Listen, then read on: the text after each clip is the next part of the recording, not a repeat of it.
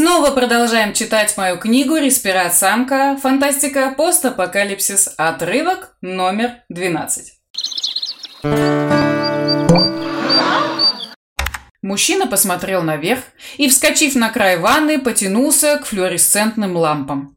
«Начнем с малого», – тихо проговорил себе под нос Сантьяго, отматывая проволоку, на которой держались светильники.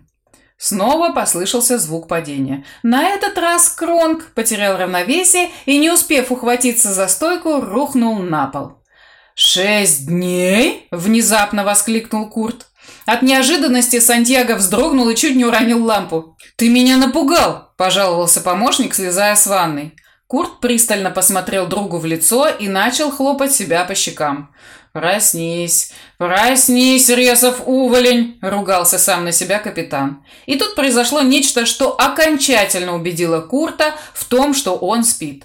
Совершенно беззвучно по лестнице на верхний ярус поднялась самка респирата. Поблескивая чешуей своего странного одеяния, она царственно взошла на верхнюю ступеньку и окинула присутствующих любопытным взглядом. «Руби, им очень плохо», – пожаловался Сантьяго. Самка кивнула и закрыла глаза. В одно мгновение тяжесть и ломота покинула тело. Команда протрезвела и смогла встать на ноги. Сознание стало легким, как пыль, и чистым, как капля конденсата. Все как один встали с пола и потрясенно уставились на самку. «Ее зовут Руби», – стараясь разрядить напряжение, представил респирата Сантьяго. «У них есть имена?» – удивился Браун. «Не совсем. Они общаются телепатически, посылают друг другу визуальные образы, наподобие тех, что она внушала нам, когда пришла Шельма». Курт сразу вспомнил леденящую кровь картину песчаного цунами и поежился. «Значит, те галлюцинации ее рук дело?» – раздраженно спросил один из инженеров. Почувствовав раздражение мужчины, Руби бросила встревоженный взгляд на Сантьяго. «Ты ее пугаешь, Эммот!» – строго сказал тот. «А то, что она нас напугала, не считается?» – продолжал возмущаться инженер. «Она пыталась предупредить вас», – заступился Сантьяго. «О чем предупредить? Только идиот не заметит ураганных толчков шельмы!» – сплеснув руками, воскликнул мужчина. В этот момент Руби испуганно вздрогнула, а Эммет, как подкошенный, упал на пол. Ли вскрикнул и подбежал к другу. «Не надо было ее пугать!» – заступился за самку Сантьяго.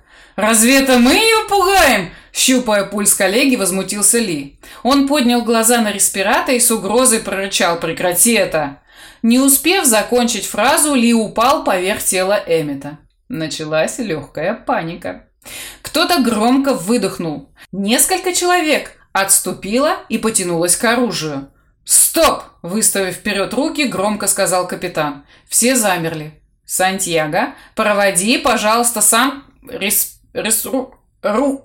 «Руби», — подсказал друг. «Да, верно. Руби в трюм. Ребята сейчас же перетащат резервуар и лампы обратно.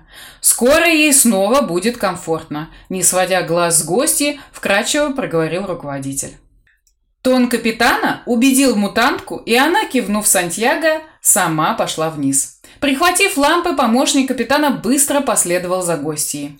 «Понимаю, у вас много вопросов, и я найду ответы на все. Сейчас важно запереть самку в трюме, поэтому пошевеливайтесь. Трое понесли канистры страст... Трое понесли канистры страст... Трое понесли канистры с рас... Да что ж такое? А! Трое понесли канистры с рас... Да что ж такое-то, ёпрст! Трое понесли канистры... Трое понесли канистры с рас... Это невозможно выговорить, видимо. Подчиненные быстро вычерпали резервуар. Трое понесли канистры с раствором вниз. Остальные потащили в ванну. Оставшись один, Курт поднялся к перископу следопытов. К сожалению, датчики и линзы были погребены под толстым слоем песка, но ураганных толчков больше не было. Курт деактивировал якоря. Пустынник со скрипом и гулом выкрутил тяжелые сваи из толщи песка и приготовился к движению. Однако запускать корабль было рано. Датчики фиксировали огромный излишний вес.